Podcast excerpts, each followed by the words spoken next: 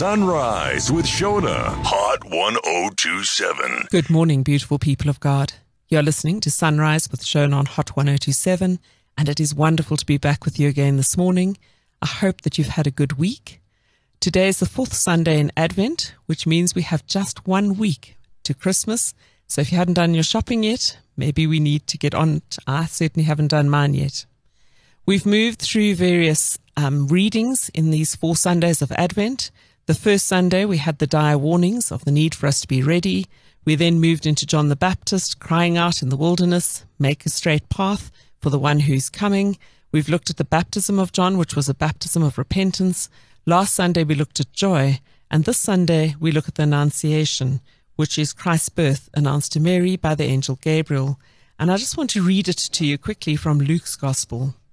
Now, in the sixth month, the angel Gabriel was sent by God to the city of Galilee named Nazareth to a virgin betrothed to a man whose name was Joseph of the house of David. The virgin's name was Mary. And having come in, the angel said to her, Rejoice, highly favored one, the Lord is with you. Blessed are you among women. But when she saw the angel, she was troubled at his saying and considered what manner of greeting this was. Then the angel said to her, Do not be afraid, Mary, for you have found favor with God. And behold, you will conceive in your womb and bring forth a son and you shall call him Jesus. He will be great and will be called the Son of the Highest, and the Lord God will give him the throne of his father David, and he will reign over the house of Jacob for ever, and of his kingdom there will be no end. Then Mary said to the angel, How can this be, since I do not know a man? And the angel answered and said, The Holy Spirit will come upon you, and the power of the highest will overshadow you. Therefore also that Holy One who is to be born will be called the Son of God. Now, indeed, Elizabeth, your relation, has also conceived a son in her old age, and this is now the sixth month for her, for her who was called barren. For with God nothing is impossible. Then Mary said, Behold, I am the maidservant of the Lord. Let it be to me according to your word. And the angel departed from her. Now, when we read that, we don't think too much of it, perhaps because we're so familiar with the text. But we need to remember that Mary was probably around 12 years old, 14 at most. Joseph was possibly older, which is why we don't hear of him when Jesus starts his public ministry at the age of 30. But I want you to think back this morning to when you were 12. I was definitely still a child, certainly not ready to be pregnant. And I think I would have been a little terrified had an angel appeared to me. So to Mary, the angel Gabriel appears and says, Rejoice, highly favored one, the Lord is with you, blessed are you among women. So there are three parts to what the angel says to her. The angel says, Rejoice, be filled with joy, you are highly favored, and the Lord is with you. I wonder how any of us would feel at the age of 12 if an angel appeared and said that to us. First, it's an angel. Secondly, it's talking to you. And third, it's a really strange message. And I think we can't just pass over that message. I, we read that Mary was troubled by the message. I think I would have been more shocked, scared, perplexed. Um, maybe I would even have tried not to hear the message. So the angel says to her, Don't be afraid, for you have found favor with God, and behold, you will have a baby, and you must call him Jesus. She was a very young woman, not married, and told that she will be with child. In her culture at that time, being married out of wedlock meant at best disgrace, being sent away, marginalized in society, but it also meant possible death. Then she's told, Your child will be great and called the Son of the Highest, and God will give him David's throne, and he will reign over the house of Jacob forever, and his kingdom will have no end. Imagine being told that you're going to conceive this baby, and this baby is going to be a really, really important person in the history of the world who will have his own kingdom and God's favor and be called the Son of the Highest. Now, I'm not sure about you, but I think that I would have been absolutely terrified.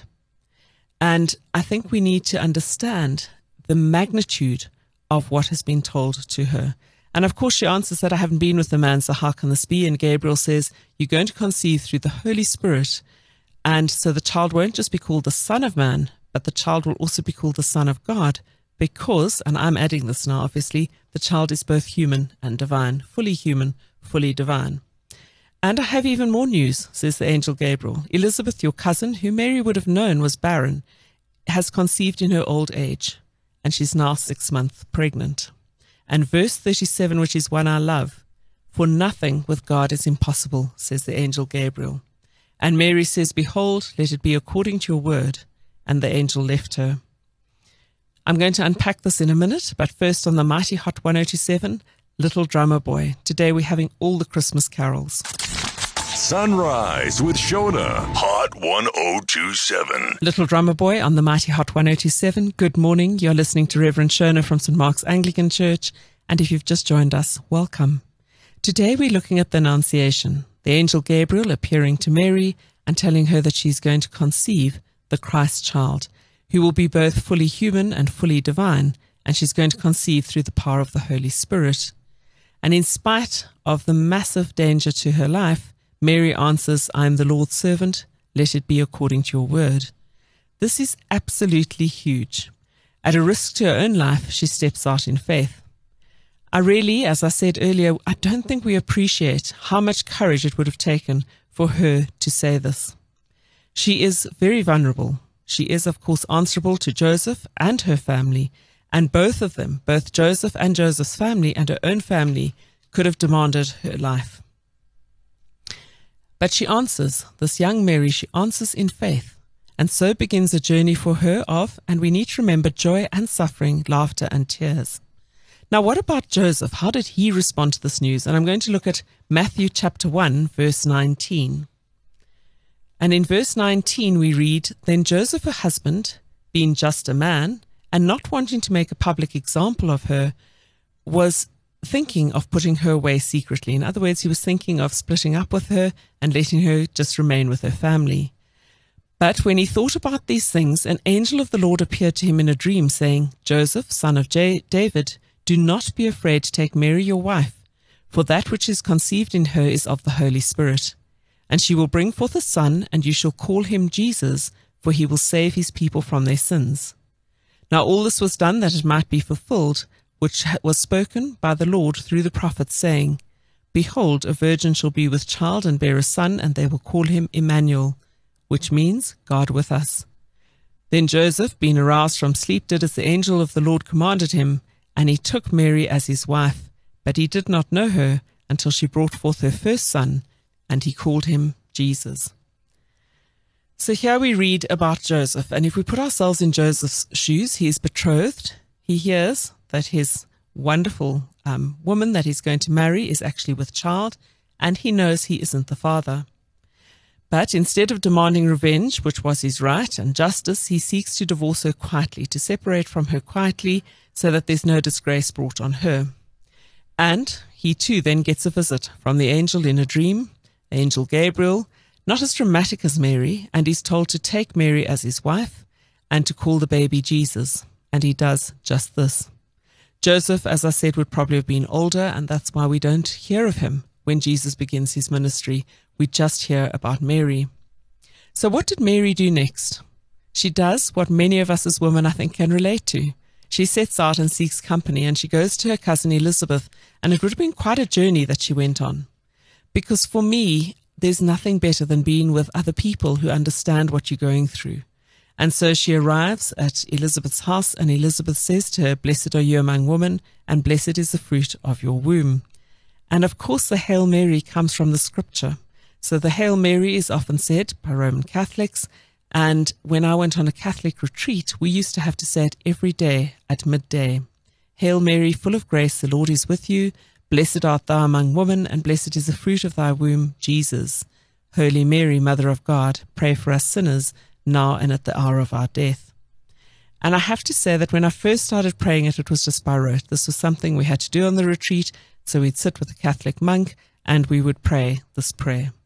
But it began to move me. By the fourth day, I began to feel the power of this prayer.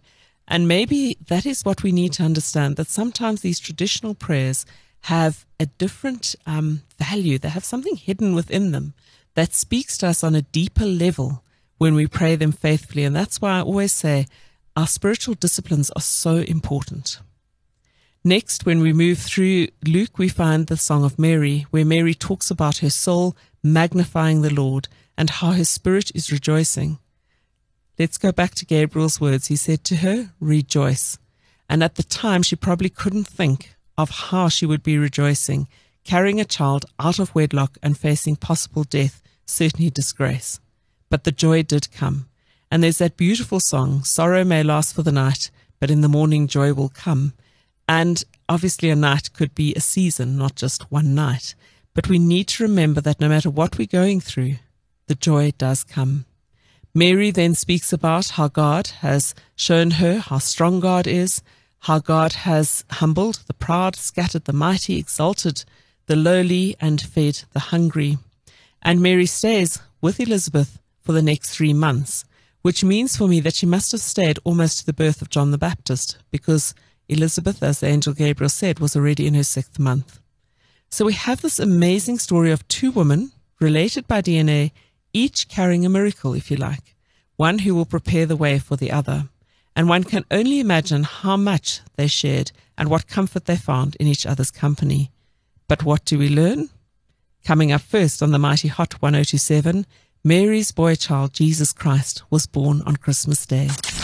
Sunrise with Shona, Hot 1027. Mary's boy child, Jesus Christ, was born on Christmas Day. Today is the fourth Sunday in Advent. You're listening to Sunrise with Shona on the mighty Hot 1027, and it's wonderful to be with you this morning. If you've just joined me, we're looking at the Annunciation, the angel Gabriel appearing to the Virgin Mary and telling her that she's going to conceive a child. We've looked at Mary going to her cousin Elizabeth and staying with her for three months We've looked at the angel appearing to Joseph. But what do I learn from this whole beautiful, wonderful story of courage, the courage of a young woman? Now, you may pick up on other things and you're welcome to let me know. But what I think as I, I look at this, what I feel, what I learn is that God honors faithfulness. Mary is faithful and obedient, even at a risk to her own life, no matter what the cost is. And God does protect her and God is faithful to her and makes sure that she's okay even though she had no idea how this would turn out. When the angel appeared to her, she had no idea what was coming. The second thing I learn is that we need to be open to God, being present in many different forms. If we look at just Mary and Joseph, Mary saw and heard the angel Gabriel. Joseph encountered God in dreams, and that message was given to him in a dream. We need to be open and aware of God and God's way of communicating with us, and God uses many different forms. The third thing is that there is no place for pride or ego with God. And when I think of this, I think of Joseph as a Jewish male in that particular culture. It was a disgrace if your woman was pregnant out of wedlock before she even married you and not by you. And yet Joseph takes her in, protects her, and protects the baby. As I've said before, things can seem bleak, but all things are possible with God. Let us remember that verse all things are possible with God. And eventually, we will um, be able to see that there was a way through that with God. We will come through it. So, whatever we're facing, we need to remember all things are possible with God. And while things may look bleak at the moment, there is a way through it with God. And that eventually our tears will turn to joy. Look at Mary and look at Elizabeth. Elizabeth suffered for years as a barren woman. That was a disgrace. And she conceives a child, John.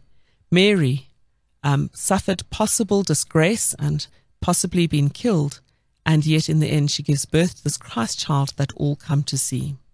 So, the impossible happens. These are both impossible pregnancies. Both women are surprised by it, and for both of them, while it does end in tears, there is a lot of good through the lives um, of their children, both John and Jesus, and they both do amazing things. The fifth thing is that sometimes we need the company of people, someone who will understand us, someone who gets us. Mary sought out Elizabeth.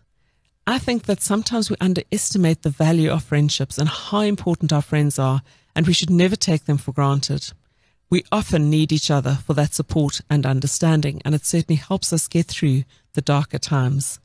And the sixth thing for me is that every time we choose for God, then amazing things happen far more than we think is possible. So when we do as God asks us to, when we are vulnerable and open ourselves to God, when we step out in faith, when we are obedient, not only do our own lives get transformed, but the lives of so many get transformed. And God does more than we could even imagine or understand. If you think of John the Baptist, Amazing things happen through John the Baptist. Jesus points him out as the greatest prophet that has ever lived.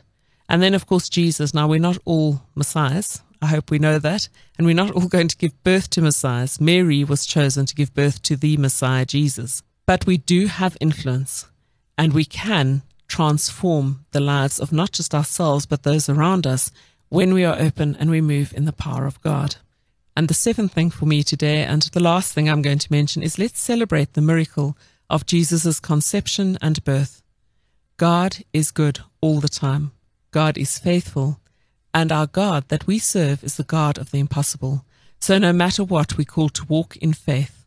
We will find a way forward when we keep going, when we believe, and we ask for the guidance of the Holy Spirit. God will make a way. We need to be good and faithful, and we need to keep good and faithful company to carry us through our stressful times. May God bless you as you prepare for Christmas. To wrap up this morning, O Holy Night and When a Child is Born. Thank you so much for listening. If you need to get hold of me, you can do so on Shona at hot1027.co.za. God bless. Sunrise with Shona, Hot 1027.